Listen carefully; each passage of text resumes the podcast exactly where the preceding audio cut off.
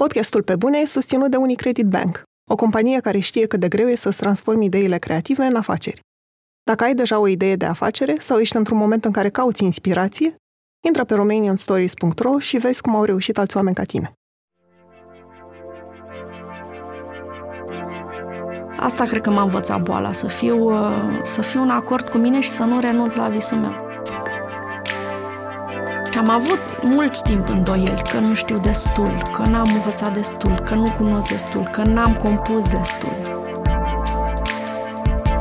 Nu am învățat cum să traducem ceea ce facem noi pentru ceilalți oameni. Sunt Andreea Vrabie și ascultați Pe Bune, un podcast sincer, cu oameni creativi despre cum au ajuns cine sunt și întrebările pe care și le pun.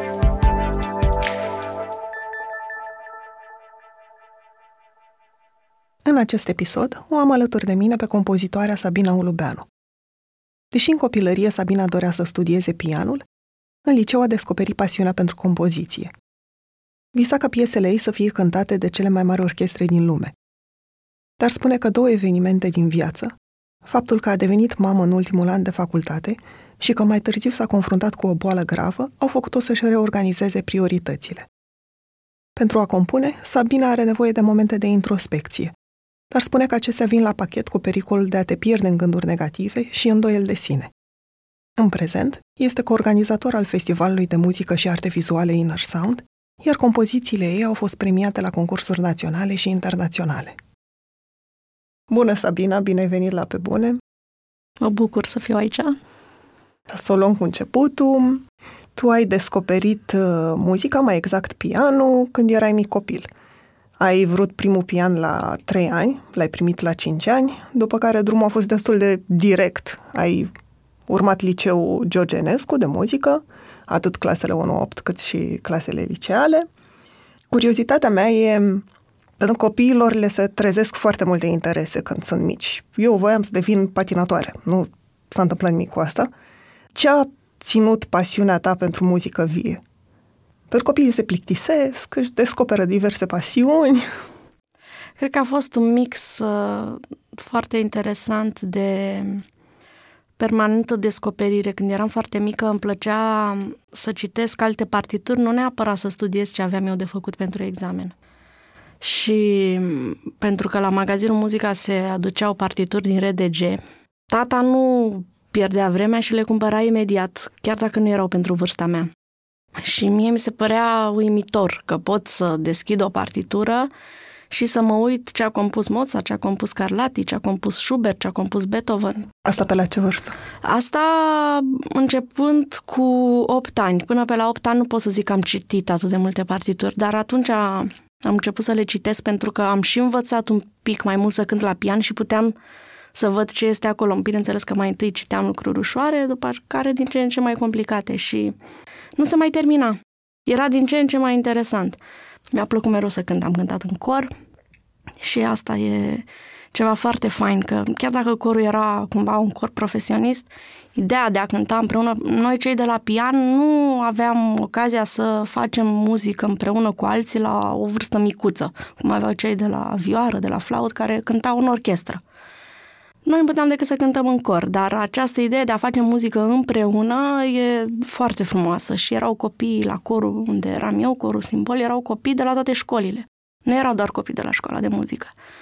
Și atunci, cumva, ă, pasiunea lor de, să zicem, amatori era fascinantă pentru că nu aveau o miză profesionistă și atunci îți dai seama că ei cântau cu bucurie și cu libertate și noi, de la școala de muzică, uneori pierdeam această bucurie și libertate pentru că trebuia să studiem ore în șir și să ne iasă piesa perfect la examen și să mergem la concursuri și uh, trăiai sub presiune, nu o conștientizai neapărat când erai copil. Acum, uitându-mă înapoi, îmi dau seama că am trăit în ăla cu presiune cam de pe la șapte ani. Dar uh, când vezi un amator cu atâta pasiune, uh, te încurajează și îți reamintește de fapt ce e așa de frumos și de ce vrei tu să faci muzică. Și ce era atât de frumos și de ce vrei să faci muzică atunci? Uh, în primul rând, când eram foarte mică, mi se părea extraordinar că există sunetul. Și nu orice sunet. Uh, știu că acum e foarte la modă să cauți toate sunetele posibile și să te joci cu ele și e foarte frumos și e foarte bine și orice sunet e interesant și orice sunet are potențial. Sunt extraordinar de acord cu acest lucru. Dar sunetul unui instrument la care constructorii de instrumente au ajuns atât de greu, acea perfecțiune a armonicelor și a timbrului diferit, uh, într-un fel sună o vioară, într-un fel sună un pian, într-un fel sună un oboi sau un clarinet sau un violoncel. Faptul că există aceste sunete extraordinare și iar ele se pot aranja într-o ordine logică care la final îți creează o emoție care nu se compară cu nimic altceva pentru că fiecare artă îți dă emoția ei personală, Asta mi s-a părut uh, extraordinar și este infinit. Aceste sunete se pot combina la infinit. Ele există în sine ca sunete perfecte, dar uh, modul în care le îmbini folosind sentimentele tale și știința ta, asta e infinit și asta mi s-a părut uh, uimitor. Părinții tăi te-au susținut și te susțin în continuare și în, eu tot aduc în discuție în podcast uh, părinții, nu pentru că vreau să fac psihanaliză, dar pentru că um, mi se pare important să demitizăm puțin profesiile astea creative. Cred că sunt foarte puțini artiști care um, au reușit să-și urmeze pasiunea fără să fie încurajați de părinți fără să fie încurajată pasiunea aia de când sunt ei mici, să-i înscrie la lecții de desen, de pictură, de um, nu știu, vioară, pian. Cum s-a manifestat uh, încurajarea asta a părinților pentru tine? Pot să spun că a fost combinată cu încrederea și sprijinul bunicilor. Primii mei cinci ani eu i-am petrecut la bunici și, de fapt, cred că prima dată când am fost eu fascinată de un pian era la o serbare la grădiniță, eram foarte mică. Iar uh, unchiul meu făcuse câțiva ani de vioară și până la urmă a devenit sculptor. Iar atunci când a auzit că vreau să cânt la pian, bunica mea a fost absolut încântată, eu am spus părinților, iar părinții nu au prea stat pe gânduri pentru că pe vremea aia nu prea aveai ce să faci cu banii. Și atunci, din ce reușiseră ei să strângă, pe ei nu prea i-a interesat să-și cumpere mașină. Și așa că au luat un pian, au găsit la o doamnă în vârstă un pian destul de vechi, mecanică vieneză, cu un sunet, acum îmi dau seama, extraordinar de dulce, și uh, asta a fost primul pas, că ei uh, ne susțin. Apoi, cred că um, s-au gândit în vremurile acelea că este și foarte complicat să mergi uh, la o școală unde trebuie să faci practică agricolă obligatorie, um, unde nu poți să știi neapărat că e un mediu extraordinar, pe când la o școală de muzică clar uh, copiii au anumite interese și anumită pasiune și sunt un pic mai dedicați și mai serioși. Așa că au dat curs rugăminții mele de a mă înscrie la școala de muzică și nu numai atât, am înscris-o chiar și pe sora mea care și-a dorit și ea, dar până la urmă a devenit uh, finanțistă, îi merge foarte bine. Tata mereu spune, am două fete extraordinare, una lucrează la corporație, câștigă o mulțime de bani, cealaltă e artistă. Dar um, din acest punct de vedere pot să spun că m-au susținut întotdeauna și nu s-au priceput neapărat să vorbească cu cei mai grozavi profesori sau uh, să n-au avut relațiile pe care le au uh, copiii de muzicieni, însă în fiecare an mă întrebau, ești sigură că vrei să continui? Eu spuneam că da. Bine, chiar și în ani în care nu am studiat destul la pian sau nu mi-a mers foarte bine, nu s-au îndoit de decizia mea. Și asta cred că a fost foarte important pentru că m-a responsabilizat fără să-mi dau seama. Și n-am fost împinsă de la spate niciodată. Poate când eram foarte mică și stătea tata cu mine și dacă repetam de câteva ori fragmentul la pian, îmi mai desena câte o bucățică dintr-o caricatură, să spunem. Dar uh, cu un copil face asta și când uh, are de făcut niște teme mai obișnuite, nu doar dacă are de studia la pian. Planul era să studiezi pianul, să devii pianistă, în schimb ai făcut compoziție. Când a, s-a petrecut schimbarea asta și de ce? Mie mi-a cam plăcut tot timpul să compun. Țin minte că în uh, clasa a treia am făcut o improvizație, acum am dat seama că era foarte simplă, Dar aveam o prietenă care era o violonistă extraordinară, acum e pe undeva prin Spania, Lelia Iancovici.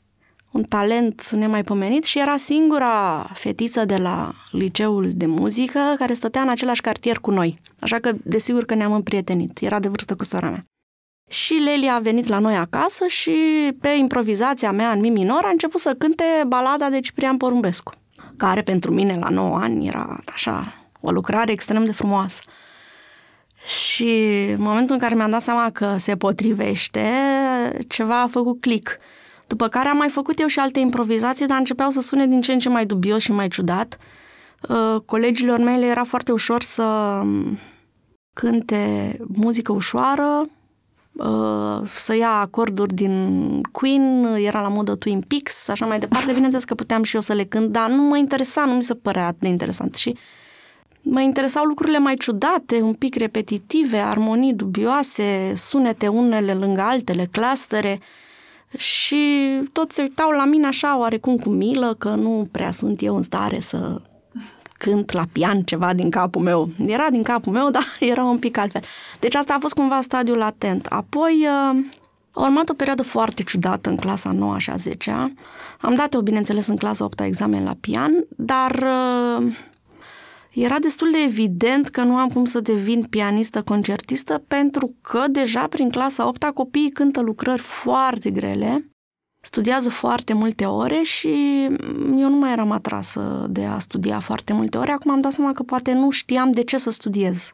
Așa că printre a noua și a zecea a fost destul de ciudat. Am avut uh, săptămâni în care nu puneam mâna pe pian, am luat nota 8 la examen, asta e ceva îngrozitor. Deci dacă ești la liceu de muzică și iei nota 8 la examen, toată lumea se uită la tine cu milă și îți spune că ai un cap foarte bun și ai putea să faci cu totul altceva și că, uite, ai fost bună și la matematică și scrii bine și poți să înveți orice și...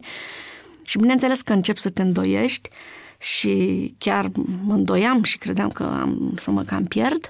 Și atunci prima mea profesoară de pian a zis, hai să vedem, dar poate ai să faci muzicologie. Eu când am auzit de muzicologie, acum pare rău, sper că muzicologii care ascultă nu se vor spăra. Dar în acel moment, la 16 ani, mie mi se părea moartea pasiunii să faci muzicologie. Ce înseamnă muzicologie? Muzicologie înseamnă să studiezi uh, muzica într-un mod teoretic. Atât din punct de vedere științific, să studiezi alte partituri și să scrii despre ele și din foarte multe puncte de vedere, exact ce face un critic de artă sau critic de teatru, și să scrii și cronici. Acum, îmi dau seama că e o meserie foarte frumoasă și chiar am făcut acest lucru în nenumărate ocazii. Dar uh, un adolescent de 16 ani care oricum le știe pe toate și vede lumea în alb și negru nu are maturitatea să înțeleagă acest lucru.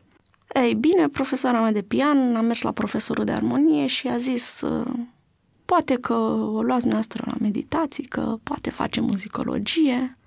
Și profesorul de armonie a zis nu, nu, ea trebuie să facă compoziție.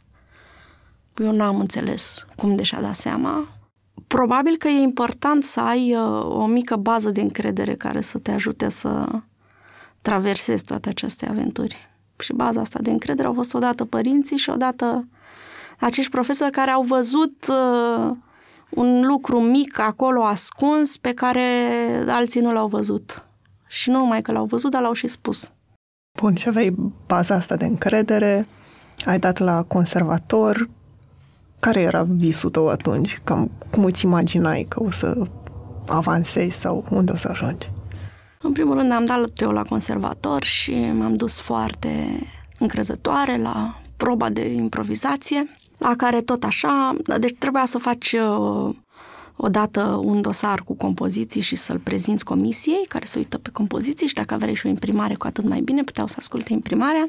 Și apoi trebuia să faci o improvizație pe o temă dată. Acum nu se mai dă examenul ăsta, se dă numai dosarul. Primeai o mică temă, te duceai la pian și o improvizai. Și bineînțeles că eu m-am dus, am improvizat, dar am luat-o tot razna, cum mi era mie felul. N-am improvizat în tonalitate, cum, cam cum era tema, ci am făcut cu totul alte lucruri pe acolo și am luat nota 9.33. Eu când am văzut că am luat 9.33, mi s-a părut finalul lumii, s-a părut gata, sunt ultima ratată, dar cum pot eu să iau 9.33? Luasem a doua notă. Cineva care improvizase în mod tonal, cu mințel, nu știu ce, a luat 9.66. Mie mi se părea atunci că notele sunt foarte importante și că notele spun foarte mult despre cine ești. Eram foarte infatuată, luasem bacul prima, deși în liceu nu fusesem prima, dar așa pe finish... Am fost un pic tocilară, ca să spun așa, toată viața, în sensul că uh, nu mi-a plăcut să fac lucrurile prost. Dacă am teză sau examen, fac cât de bine pot. Nu, hai, ce-o fi, o fi. Și atunci să iei a doua notă și 9.33 la compoziție, mi s-a părut că ah, deja mie mi s-a cam zis cine sunt. Mă rog, a fost o prostie, bineînțeles că am intrat la compoziție, a doua, n-am intrat prima.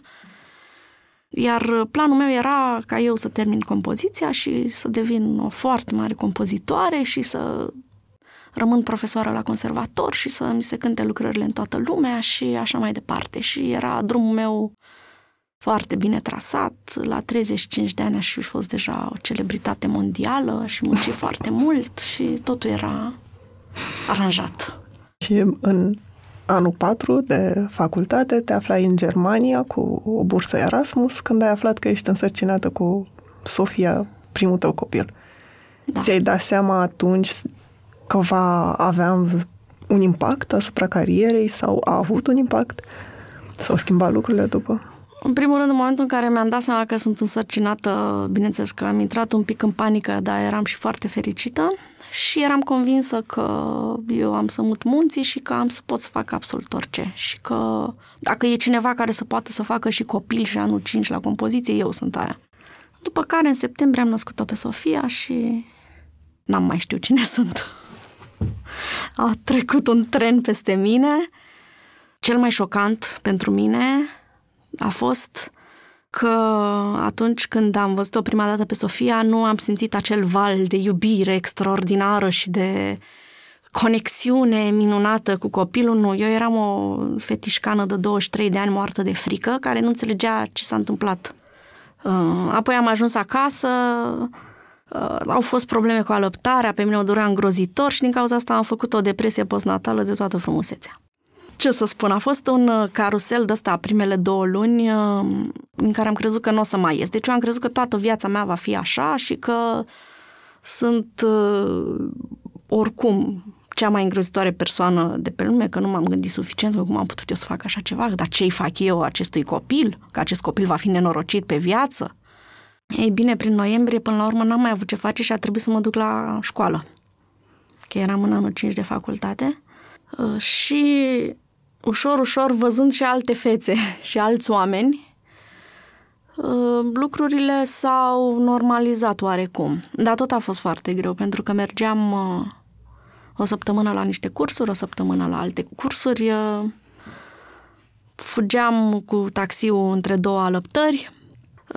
Cred că atunci când am conștientizat că nașterea unui copil este o etapă sălbatică, aproape primitivă și nu doar atât, uneori urâtă și foarte necesară ca să poți să crești pe dinăuntru.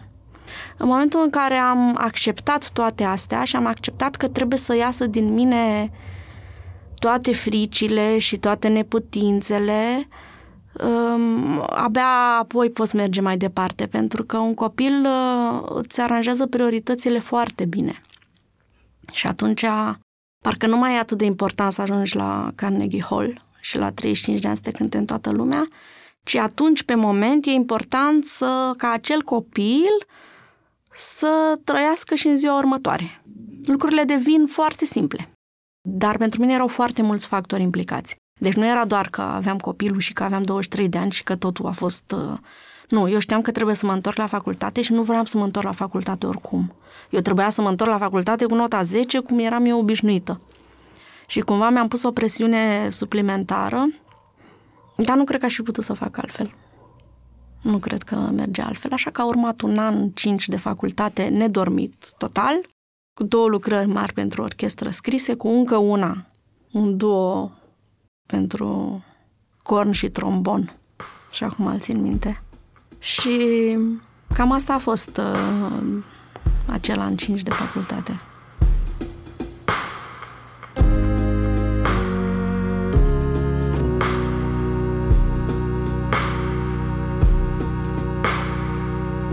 După facultate te-ai înscris la, la doctorat, uh, ai început să și predai, iar la 5 ani după ce a apărut Sofia, a apărut și Gheorghe, al doilea copil. Cum reușeai să-ți împarți timpul între doi copii mici, facultate, ore și compus? A fost uh, o perioadă, îmi place mie să-i spun, uh, de heirup. În primul rând, la Gheorghe eram cam deja obișnuită și mă gândeam că mai rău nu are cum să fie. Eram foarte relaxată, asta e, așa a fost. Uh, dacă mai trec prin asta, măcar știu că așa se întâmplă, nu e nicio problemă. Așa că primul an după Gheorghe mi l-am luat liber. Nu am făcut absolut nimic altceva. Am stat cu copiii acasă. Cam când avea un an și 10 luni, nu, mai, mai puțin, când avea un an și jumătate, am reînceput să-mi scriu, mai aveam de scris două referate pentru doctorat, le-am scris, le-am dat, după care am început să renovăm în casă, pentru că Sofia urma să intre în clasa întâi. Și uh, ăla a fost chiar un an foarte obositor. Deci cam de prin ianuarie 2009 până în noiembrie 2009 practic nu știu când a trecut și nu știu, nu știu tot ce s-a întâmplat, pentru că a fost uh, de dimineață până târziu în noapte uh, un iureș permanent în care se amestecau în capul meu uh, copiii, doctoratul, compusul, n-am scris decât o singură piesă scurtulță în anul ăla. Dar fizic, a fost foarte multă muncă fizică. Și uh, Apoi, când am plinit el 2 ani, am zis, hai să văd, poate că reușesc din nou să merg să predau. Numai că eu uh, ieșeam din casă și ieșeam din ce în ce mai greu. Și nu înțelegeam de ce ies din ce în ce mai greu. Uh, am avut și un mic șoc. Uh, facultatea era în uh, sala polivalentă pe vremea aceea. Erau niște săli construite acolo, destul de ciudat. Și treceam prin parc ca să ajung până acolo. Și într-o dimineață foarte cețoasă m-au înconjurat niște câini, nu știu cum am scăpat de ei. Am luat-o când pe o alee, când pe alta, dar făcuseră roată în jurul meu și știam eu că dacă fac roată așa în jurul tău, un cerc, nu e chiar Ce cel bine. mai bun lucru. și am fost foarte speriată în acel moment, dar mi-am păstrat cumpătul și cumva am ieșit din situație, după care n-am mai mers decât cu taxiul după mult timp am stat eu să mă gândesc de ce am fost chiar atât de speriată. De fapt, eu eram la nivel fizic și energetic terminată și de-aia m-am speriat în halul ăsta. De altfel, la vreo patru săptămâni după acest episod, deja nu mai puteam să urc scările blocului și uh, am fost uh, la o plimbare la Bușteni, unde avem noi o casă de vacanță, ceea ce e foarte bine pentru copii. Uh, și când am urcat dealul, am simțit că mor. Deci trebuia să mă opresc din 3 în 3 metri pentru un mic deal de 200 de metri. Pentru că acum la alerg și știu cum e. E într-adevăr în pantă, dar sunt numai 200-300 de metri. Și mi-a luat cam 20 de minute să-l urc.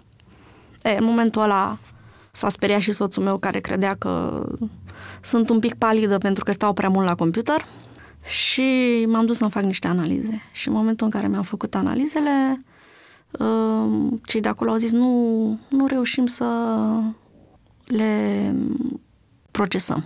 Ceva se întâmplă cu sângele tău. Și așa că a doua zi de dimineață m-am dus la Fundeni, unde am aflat uh, că am o boală ciudată care se numește anemie hemolitică autoimună. Deci ăla a fost un șoc uh, într-adevăr îngrozitor. Eu care eram cea mai sănătoasă ființă și aveam doi copii și le făceam pe toate și renovasem casa și sigur că mă mai plângeam eu de oboseală, dar cine nu e obosit când face atâtea lucruri? Acest episod m-a făcut extrem de realistă. Încă o dată, altfel decât episodul cu Sofia și cu supraviețuirea și așa mai departe, pentru că acest episod, până la urmă, s-a prelungit la trei ani de zile. Dar ceea ce a fost foarte interesant în anii ăștia a fost că la început am zis, nu, eu trebuie să trăiesc pentru că eu am copii și eu am copii și eu am familie și uh, mai am multe de zi și nu știu ce și trebuie să trăiesc. Până când uh, mi-am dat seama că nu trebuie să trăiesc pentru copii. Mi-am dat seama că trebuie să trăiesc uh, pentru mine. Și nu pentru mine pentru că aș fi eu, uh, ce să spun, uh, cea mai grozavă ființă din univers, ci pentru mine pentru că fiecare cumva e responsabil pentru sine. Și fiecare om, dacă vrea să facă bine în jur, trebuie să fie și el oarecum bine el cu el, din toate punctele de vedere. Și atunci am luat eu calea Vienei și am reușit acolo prin mai multe tentative să, să scap și de boală. Episodul ăsta mi se pare important nu pentru că ai fost bolnavă, ci pentru că din nou de, ne lovim de un mit al artistului care își um, transformă suferința într-un, într-o inspirație pentru marea lui operă. De fapt, care e realitatea? Care a fost primul efect pe care l-a avut asupra muncii tale? Puteai să te concentrezi? Mai conta munca? Nu mai conta la început. Deci la început nu conta decât uh, să trăiești încă o zi și încă o zi și încă o zi. Cred că un artist care are o suferință cronică și pe care trebuie să o managerieze în fiecare zi, desigur că își va găsi cumva resursele și întreaba asta și ceva din această frământare va trece și în opera artistului. Dar în momentul în care ești în spital cu un miliard de tuburi care ies din tine și cu transfuzii și cu perfuzii și cu necunoscute și cu oameni care vorbesc în șoaptă și nu prea știu ce ai și care te duc cu gândul la episoade din Doctor House, e cam greu să spui că ți-ai găsit uh, inspirația vieții în peretele scorojit de la Fundeni. Nu, haide să fim serioși, nu se întâmplă așa. În schimb, în momentele de remisie, ajută foarte mult să ai ceva de care să te agăți. Faptul că prietenii mei nu m-au considerat uh, moartă și îngropată din punct de vedere artistic și m-au implicat în diverse lucruri. În 2010, colegul meu, Cătălin, m-a rugat să scriu o piesă la care el să prelucreze cumva fotografiile mele printr-un program foarte complicat, Max MSP, și să le să creăm noi o poveste cu fotografiile și compoziția și pentru mine a fost wow, ia uite ce drăguțe Cătălin și hai să facem și ai și foarte frumos. Cătălin și mai cum? Cătălin Crețu. Este compozitor și unul dintre cei mai buni prieteni. Iar uh, în 2011, când eram cam pe la, nu știu, 5 are cădere, uh, prietena mea Diana Rotaru a zis hai să facem un festival. Eu eram destul de sceptică, aoleu, cum să fac eu un festival, că eu poate mai am puțin și mor. Dar uh, Diana a trecut peste aceste aspecte ale plângerilor mele. Nu le-a luat în seamă și a zis, da, păi uite că este nevoie aici în România și asta a fost în primăvara lui 2011. Acest plan măreț. Deci noi făcusem totul pe hârtie în luna iulie, era totul gata. Uh, dar tot în luna iulie, în 2011, am făcut eu o recădere super nasoală, eram la Viena, și atunci doctorul meu s-a uitat la mine și a zis, îmi pare rău, nu se mai poate, trebuie să scoatem splina. La care eu m-am uitat la el și am zis, da, dar știți ce se întâmplă? Eu nu mi-am terminat doctoratul și pe mine în octombrie mă dă afară. Mie mi se termină anii de doctorat și pe mine mă dă afară. Și el uh, nu mi-a zis cum mi-au zis niște binevoitori, dă-l încolo de doctorat, alege viața. Nu, el s-a uitat la mine și mi-a zis, uh, bine, du-te acasă și scrieți doctoratul. După care vii și scoatem splina. Ei zis și făcut. Am întors acasă, am făcut cu Diana tot planul festivalului și cu Cătălin Crețu, după care m-am dus la Bușteni și mă trezeam de dimineață, mi se învârtea totul cu mine, îmi luam pastila de cortizon, beam o cafea, mai așteptam un sfert de oră, mă puneam cu fundul pe scaun și scriam la doctorat.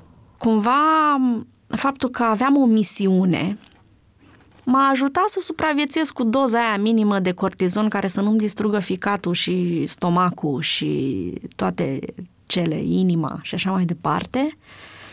Și mi-a scris doctoratul. Și pentru mine a fost foarte important nu neapărat ce scrie în doctorat, cât faptul că în condițiile alea îngrozitoare uh, eu am reușit să-l termin. Am avut noroc, statisticile nu sunt extraordinare, ele spuneau că după ce scoți splina, 20% după 2 ani nu au recădere. La mine au trecut 5 ani, mi-am făcut analizele acum o lună și sunt perfecte, așa că probabil că dacă ai o misiune care este în acord cu tine și cu, cu cine ești tu interior, asta cred că m-a învățat boala, să fiu, să fiu în acord cu mine și să nu renunț la visul meu și De asta era foarte bine că în iulie 2011 noi aveam planul de festival făcut.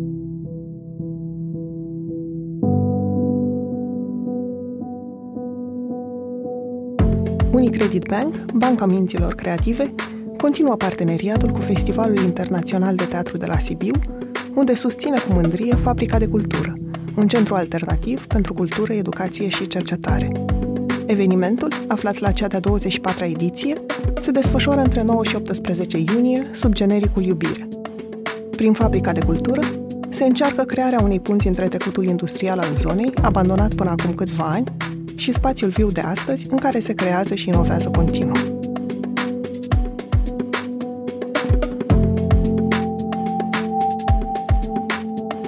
Ați început să organizați uh, festivalul care se numește Inner Sound și care acum se află la patra ediție. Sau da, a avut loc la patra ediție. La patra da. ediție. Cu ce provocări noi a venit festivalul ăsta? În fiecare ediție și în fiecare an, cea mai mare provocare este să faci rost de bani. Apoi să zicem că ai făcut rost de bani, că ai învățat și să scrii un proiect la FCN.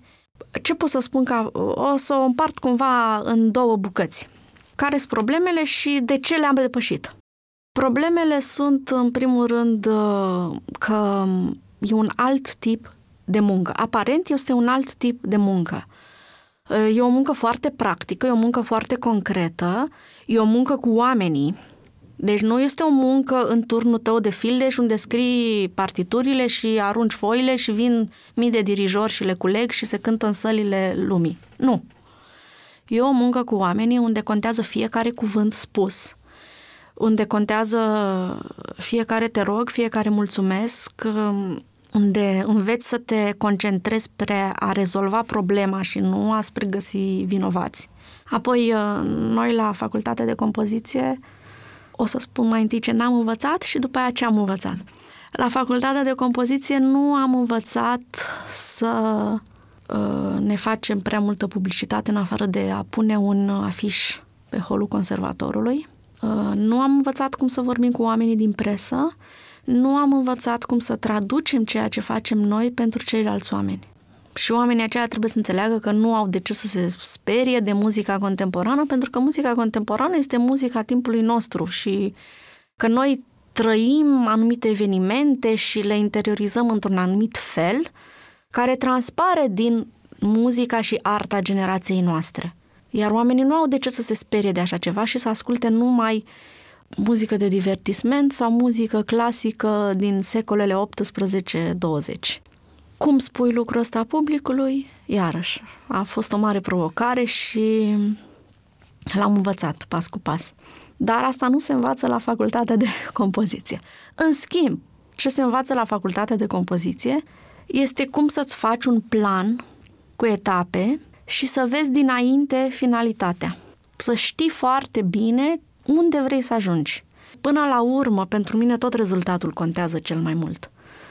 Și asta este într-adevăr ceva ce am învățat la facultatea de compoziție cu toții și de asta trecem și peste a scrie proiectul și de a învăța limba de lemn și de a înțelege cum trebuie să vorbești cu sponsorul și de a înțelege ce are nevoie sponsorul de a înțelege că nu sunt niște nevoi superficiale, ci că lucrurile într-un anumit domeniu funcționează într-un anumit fel și nu trebuie să consideri că ești uh, atât de valoros încât ceilalți îți sunt ție datori să recunoască această valoare și să o promoveze. Nu, nu, nu e așa. Acest respect se câștigă și se câștigă destul de greu.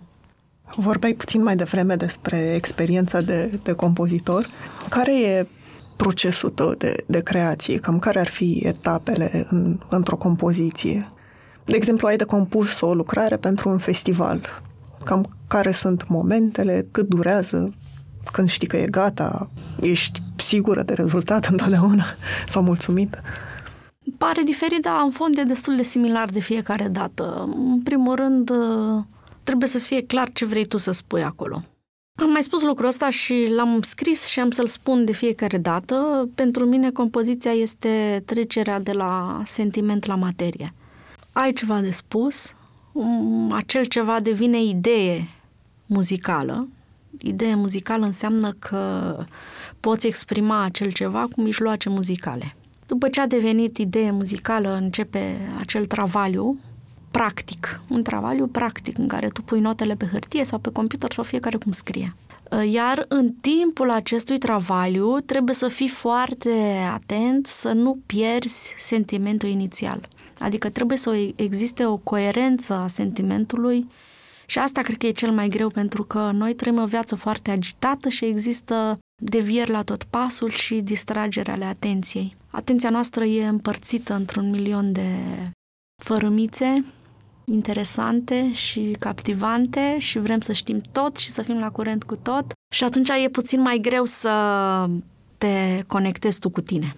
Că de fapt asta înseamnă să ai coerența sentimentului, să fii mereu conectat tu cu tine și un efort permanent de sondare în interior și de a scoate la suprafață și în același timp să fie și coerent din punct de vedere muzical și să se întâmple lucrurile acolo exact cum trebuie să se întâmple. Ei bine, după această etapă, după ce ai partitura gata, e doar o partitură uh, și e muzică în capul tău. Dar urmează și partea a doua și anume descifrarea partiturii de către interpreți. Iar partitura ajunge la interpreți care o studiază fiecare după cât are timp și fiecare după cum se simte în acel moment și fiecare după cum o înțelege sau îi place sau nu îi place, nu poți să știi niciodată. Iar în momentul în care se cântă în fața publicului, atunci poți vedea cam care e adevărul. Dacă lucrarea ta cântată corespunde cu acel sentiment inițial pe care l-ai avut prima dată. Deci e un drum foarte lung care poate să dureze o săptămână sau poate să dureze doi ani de zile. Depinde de ce fel de lucrare scrii. Deci, practic, drumul de la interiorul compozitorului până în exterior și către interiorul publicului. Cam asta e ceea ce se întâmplă. Vorbești despre introspecție și contemplație. Cum găsești timp pentru astfel de, de momente când ești prins cu lucrurile mărunte din viața de zi cu zi? Practic, cum, cum reușești să-ți aloci timp? Eu cred că sunt puțin inconștientă și întotdeauna mi s-a spus că sunt leneșă. De fapt, nu știu dacă eram leneșă, dar mie îmi plăcea să stau să cad pe gânduri. Pot să-mi iau timp pentru asta și dacă adorm copilul sau uh, curăț cartofii. Pentru mine chiar nu e o problemă în a mă pierde în gândurile mele.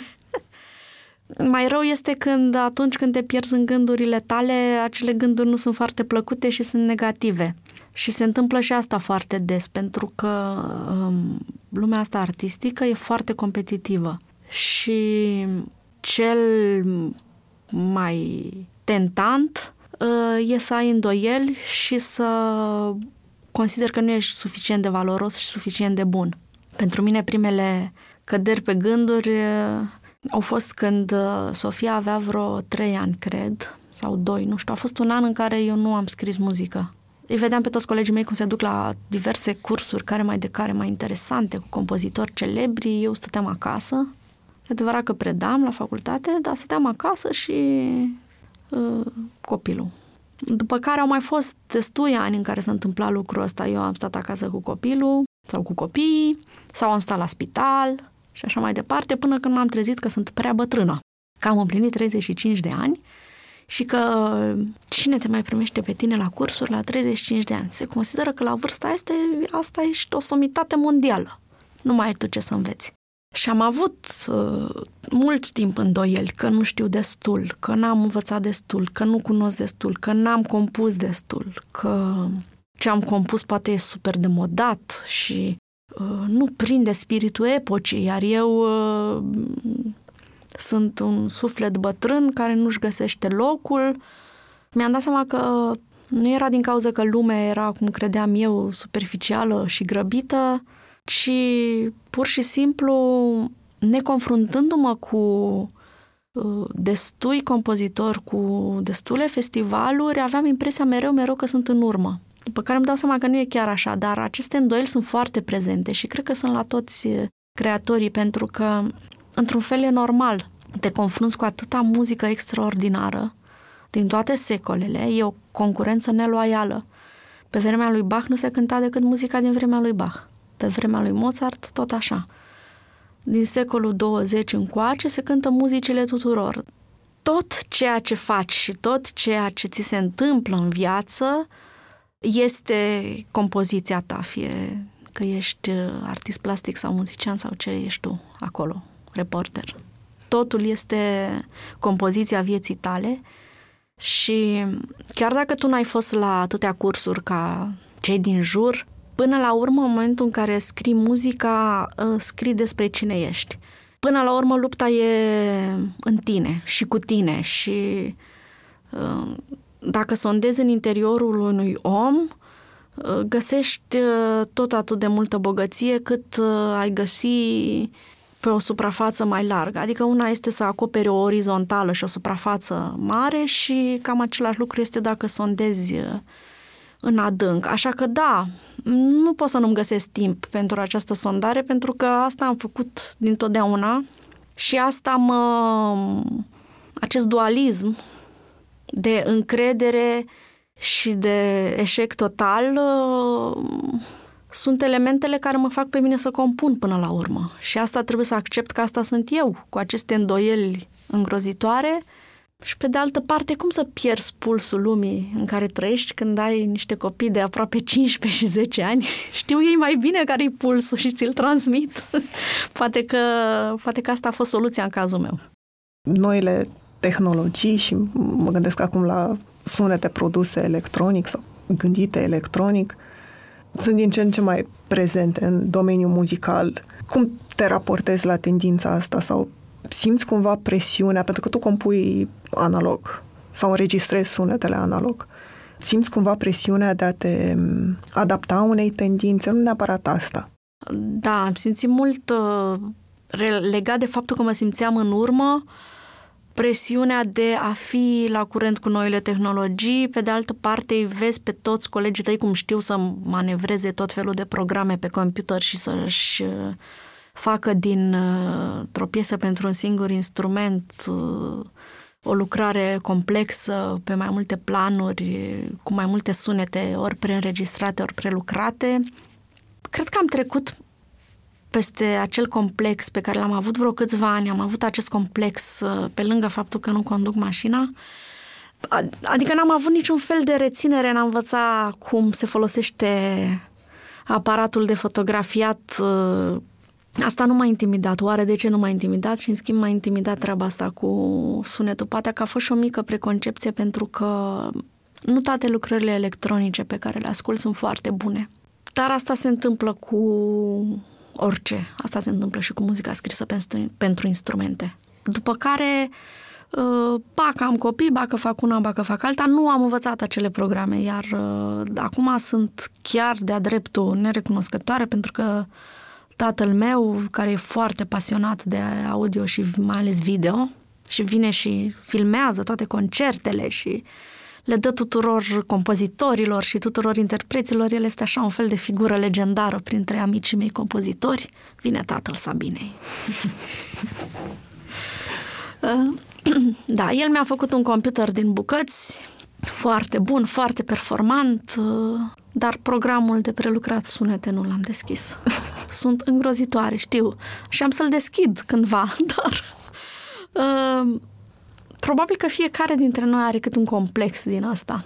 Dar uh, mi-am dat seama și că nu, nu e atât de grav câtă vreme uh, sunetele respective le poți obține și cu instrumente. Cumva ce mă interesa pe mine să fac, până acum am reușit să fac doar cu instrumente.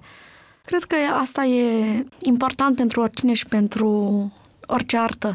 Până când sentimentul nu-ți dictează nevoia de a folosi noi mișloace, fie tehnologice, fie analog, fie cum o fi, nu ai de ce să le folosești. Și sunt convinsă că atunci când voi avea un sentiment care nu se va putea exprima altfel decât învățând acel program de prelucrare sunete, atunci îl voi și învăța. Dar mi-a luat ceva timp să ajung la această înțelepciune, ca să spun așa. Am avut uh, un an și jumătate plin de îndoieli. Atunci când am împlinit 35 de ani, mi s-a părut că nu sunt deloc unde trebuia să fiu și că am eșuat și că nu știu nimic și așa mai departe. După care lucrurile s-au mai așezat. Ce crezi că îți oferă muzica spiritual, profesional? Ce nevoie satisface pentru tine? Asta este o întrebare foarte frumoasă și care nu mi-a mai fost adresată până acum. Cred că muzica mă oferă pe de o parte posibilitatea de a transcende, nu știu unde și către ce. Sunt convinsă că undeva există niște antene racordate la univers și dacă reușim să intrăm pe frecvența lor, atunci și, și muzica o să iasă bine, numai că asta e foarte greu. Deci, pe de o parte, asta, asta cred că e puterea de a transcende toată această realitate și, pe de altă parte, este uimitor că tot ceea ce ești, tot ceea ce știi, tot ceea ce ai citit, tot ceea ce ai văzut, se pot exprima printr-o grămăjoară așa de sunete pe care le ordonezi în așa fel încât, la final, poți să spui, asta eram eu în anul 2017 când am scris lucrarea pentru orgă. E un fel de jurnal al interiorității tale și al felului în care lumea se reflectă în tine. Artiști adevărați care trăiesc pentru arta lor și care sunt interesați în primul rând de un anumit adevăr care este personal, până la urmă, cu ajutorul antenelor și cu ajutorul științei lor, reușesc să universalizeze trăiri extrem de personale și să-i facă și pe alții să se regăsească în ele și Asta îți dă muzica și arta.